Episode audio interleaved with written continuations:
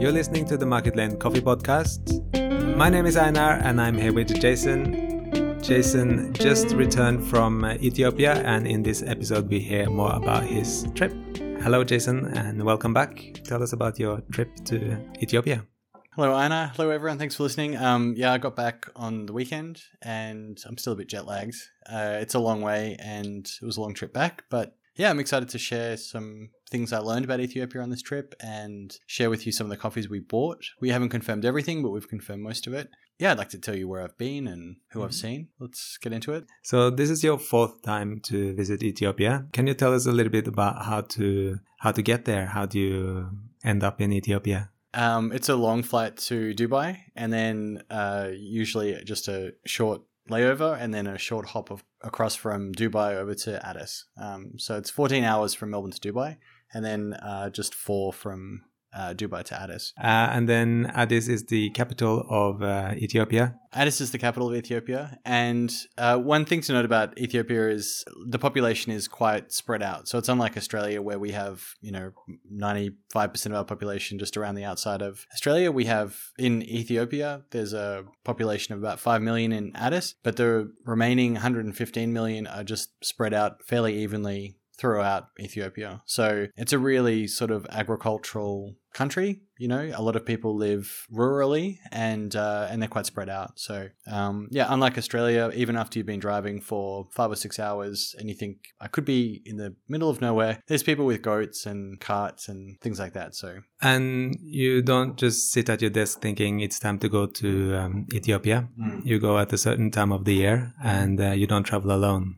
Yeah, so it's quite a long process to get ready for the trip. First thing is we sit down with our sister company, Melbourne Coffee Merchants, um, to plan the trip. And uh, we're looking to go at a time when we can visit some washing stations, but also taste some coffee at um, Addis in the Exporters Labs. Um, so we start planning um, when to visit, and we get in touch with our exporters and Sucafina and yeah, try and try and find the the right time. We said in things like letters of intent. Um, Melbourne coffee merchants will be buying coffee for you know other roasters and to have on their offer list, and obviously Market Lane will be buying some coffee for some seasonal espresso and also our filter coffees.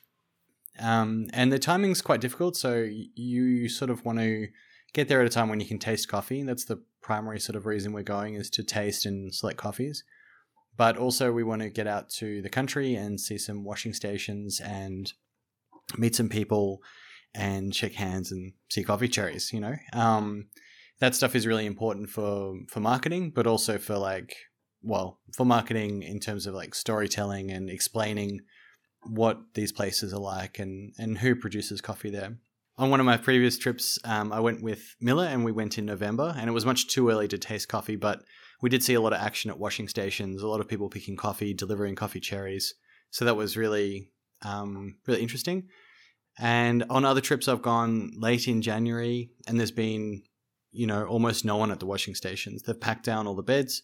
There's no coffee anywhere, so it's not really that interesting to visit um, at that time. And we were really lucky on this trip. We we saw um, coffee being delivered. We saw the washing stations, most of them still um, processing coffee, drying coffee. Uh, still quite a lot of coffee in their warehouses on the farms. And we're also able to taste, you know, almost everything. There's still a few coffees that we haven't tasted that we want to taste, and um, we'll have to wait to confirm the the final container for that.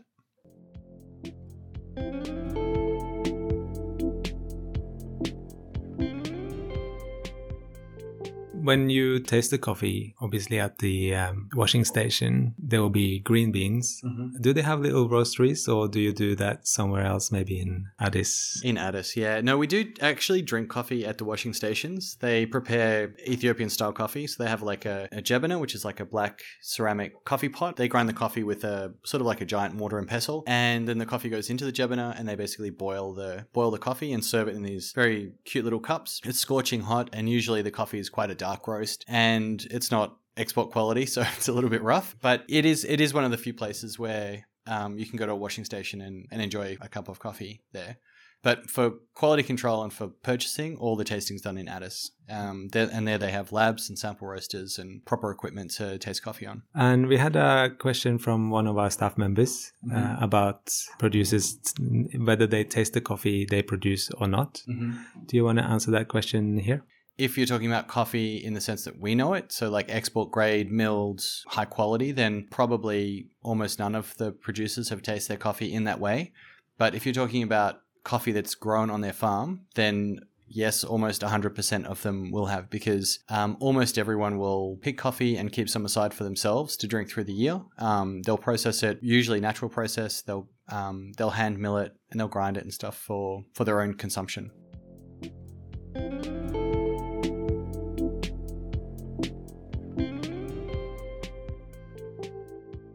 Uh, so we had had quite a lot of Ethiopian coffees. Uh, I think last year it was almost non-stop. Can you tell us a little bit what you are looking for when buying coffee and, and what you particularly like about Ethiopian coffees? I like the regional characteristics. I like the difference um, that you can taste between Guji and Sidama. You know, Guji Yirgacheffe. They're like very geographically pretty close together, but they taste quite different. Um, and that's a combination of um, the coffee varieties they're growing at those areas, but also the you know the local um, environmental differences.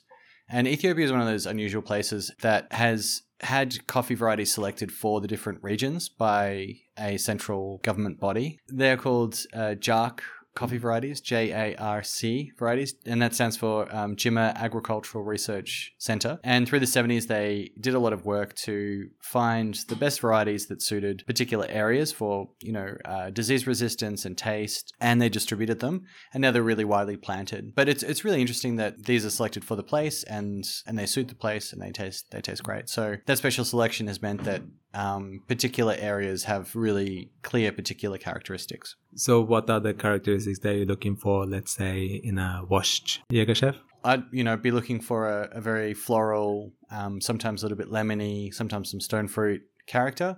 Um, very clean, elegant, and refined. Um, and comparing that to like a washed Guji, if they're characteristically a Guji, would have a lot of like a blackcurrant or blueberry flavor. You know, heavier bodied, a bit richer, like dark chocolate. Some places will do both washed and natural. Whether they do washed or natural often depends on the region. Yeah, it depends on the region. Um, depends on the availability of water, um, and it also depends on uh, the price, basically, that they're able to sell natural process or washed process coffees for. Um, and this year, there's a lot of natural process coffees out there because they're being delivered late, and because um, in some places there is that just lack of lack of water.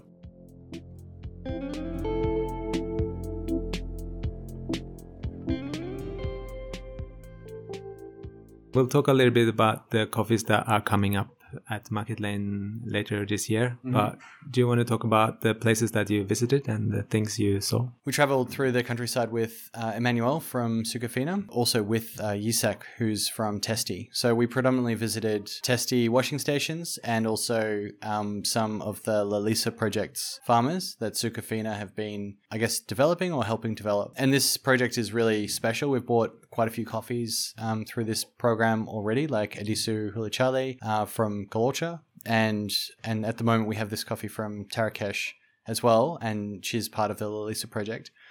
Um, and the project itself is quite ambitious. The idea is to help small producers who are now able, they're like, you know, legally allowed to export their own coffee, but the project is to help them do that.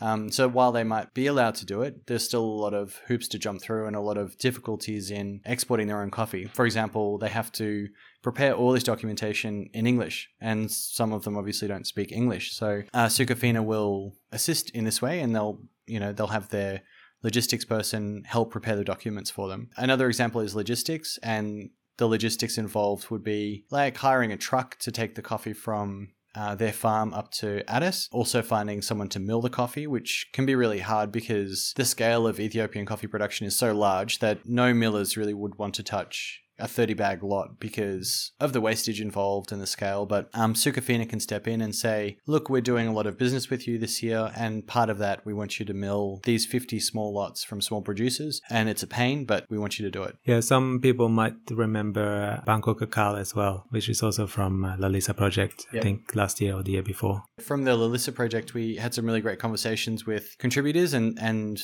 they told us that the program had made a huge amount of difference to their income and to their welfare and to their families. They've, partially, it's because of the way that the money comes in. So it's now in we buy coffee in US dollars, and US dollars in Ethiopia are quite valuable. They're worth quite a lot. So they're getting the US dollars, but they're also getting just a much higher base income for their coffee. So, you know, small smallholder producers have the choice to sell the coffee, sell their coffee cherries to local washing stations, but they would only get up to, you know, 80 birr per kilo of cherry. And exporting their own coffee means that they would get more like $4.50 US per pound of coffee, which is a huge increase. And it's something like 20 fold increase. You know, they're working the same, they're getting a much better income, and it feels much more sustainable.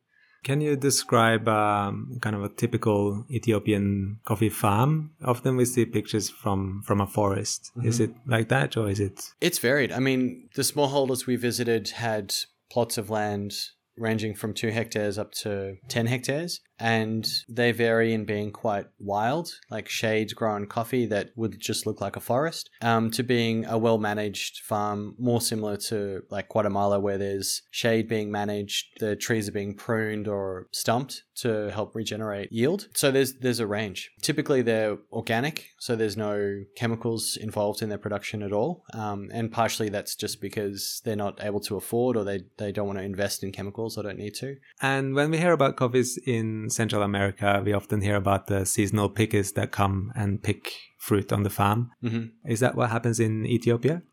Um, no, normally there, there's not really. I mean, in Central America, there are uh, people from different countries will come in and they'll tour and basically pick in in Guatemala and then Mexico, and they'll they'll sort of tour South America or Central America to pick coffee. In Ethiopia, they basically they don't they don't have a group of people who are doing that, so they they will pick their own coffee on their on their farm, um, or they'll you know get help from their friends and then they'll go pick the, at their neighbor's farm as well. Um, and obviously, some of the producers who have more like, you know, five or 10 hectares of coffee will actually just employ people. So if they're getting paid in US dollars, if they're getting paid that export rate, they're going to be able to afford to, to pay people to work on their farm, either a manager or um, just some labor hire for picking.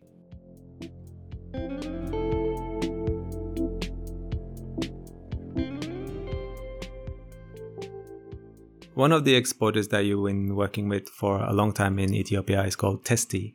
Can you tell us a little bit about uh, Testi and the coffees that we had from them? Yeah, so we st- first started buying from Testi in 2015, and we realized pretty quickly that we share a lot of values, and uh, we um, really like the coffees that they're producing and the way that they're producing them. So they're a company based in Addis, um, and they own a number of different washing stations around Ethiopia. They're primarily focused on quality, so unlike a lot of exporters in Ethiopia that will do the full range of you know premium coffees all the way through grade twos and grade threes, like the lower quality coffees, commercial grades. Um, Testi only want to do the premium specialty coffees, um, and it served them really well. Like they're growing quite a lot.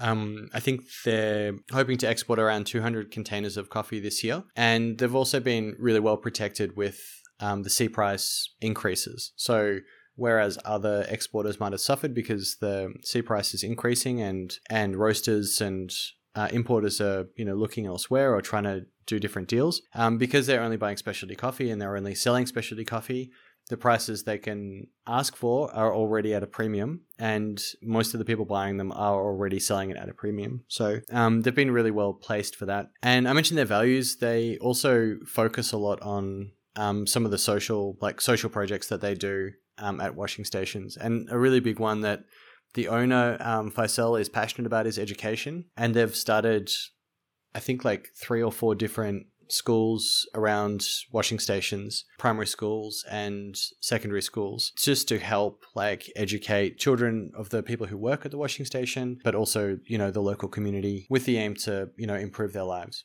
Can you name a few coffees that we gotten through Testi? Testi have been producing some of our favorite Ethiopian coffees. So coffees like Hedeso, um, coffees like Isla, um, which was previously called Araresa. Uh, Werka as well is another coffee from Testi. And Jigesa is, you know, one of my personal favorites that we have been buying pretty much every year. And in, in terms of volume, we're going to buy, um, well, Melbourne Coffee Merchants and Market together. So our order from Ethiopia will be like one full container from Testi and a second container, which is like half made up of coffees from Testi and then half from the Lalisa project.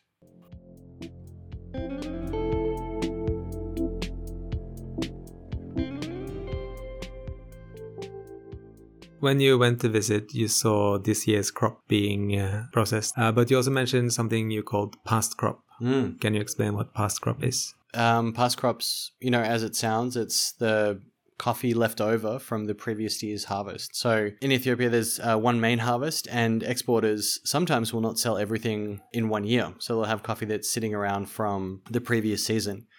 And this can be quite bad because it can deteriorate, start to taste fairly old and a little bit flat. So um, this, you know, we generally call past crop, and it can be really challenging. Like sometimes coffees purchased from Ethiopia will be blended, you know, the fresh lot will be blended with the past crop sort of like secretly. And it doesn't really happen in many other places, um, but it happens in Ethiopia because they will have warehouses with the fresh crop and also the past crop. It won't happen with Testi because Testi basically only um, will have the one season in their warehouse for the year. So once you know they try and clean it clean everything out and you know sell it all in the season but we have been burned in the past and it's very hard to know how it happens or like for what reason um, but we've definitely bought like fresh coffee from ethiopia that's tasted a bit like past crop in the past Let's hear about the coffees that you bought or something that is coming Hmm. To Market Lane in 2023. Uh, so Melbourne Coffee Merchants and Market Lane, we confirmed uh, one container from Testi, and we're going to uh, confirm the second one uh, when we taste more of the Lalisa project. Um, but on that container, we bought coffees like the Adorsi washing station, um, which is in Aricha from Testy, um, Hedeso, Isla, um, Washed and Natural, Chigesa, I think just the natural line. And there's a couple of new ones as well. We've bought uh, one uh, washing station called Huke and one called Yaye as well, which is a cool name and a really nice washing station.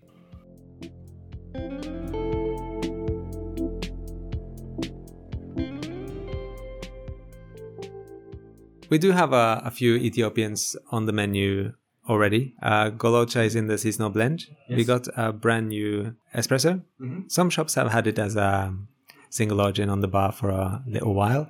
And we also have a quite popular uh, filter coffee, Tarakesh Warasa and natural.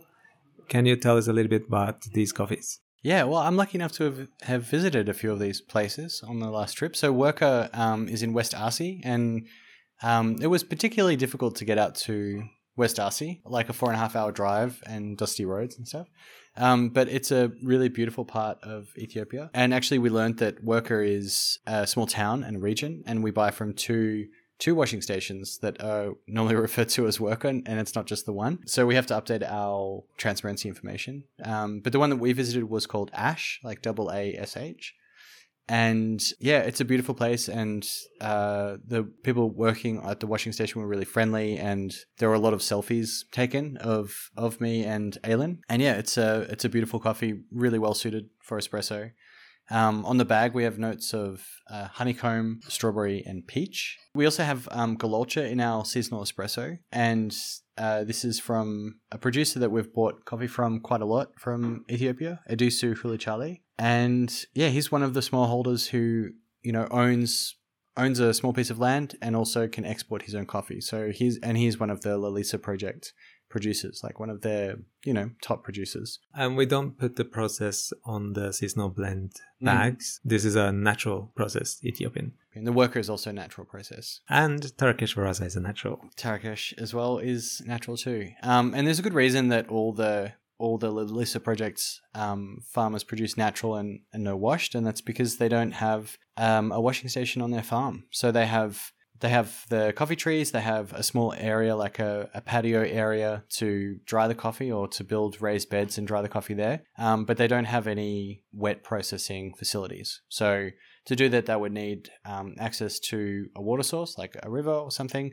Um, they would need a pulper, and they would need tanks and usually washing channels and stuff like that. So they, they don't they don't have access to those things. Um, the other coffee we yeah have at the moment is um, Tarakesh Warasa. Yeah, again, I was re- we we were really lucky to visit um, her farm. Uh, unfortunately, we we missed her. I think she was at at church, and her husband was around, so we we did get to meet him and chat about their coffee and what we loved about it. And yeah, really excited to be able to let them know that we were actually serving their coffee at the moment. So. Well, thank you, Jason. Uh, I hope you all found it uh, interesting and uh, hope you enjoy all the Ethiopians that we have at the moment and the ones that are coming up a little bit later in the year. Thanks very much, Anna. Thank you all for listening. If you have any questions, please do not hesitate to get in touch. Thank you. Bye bye.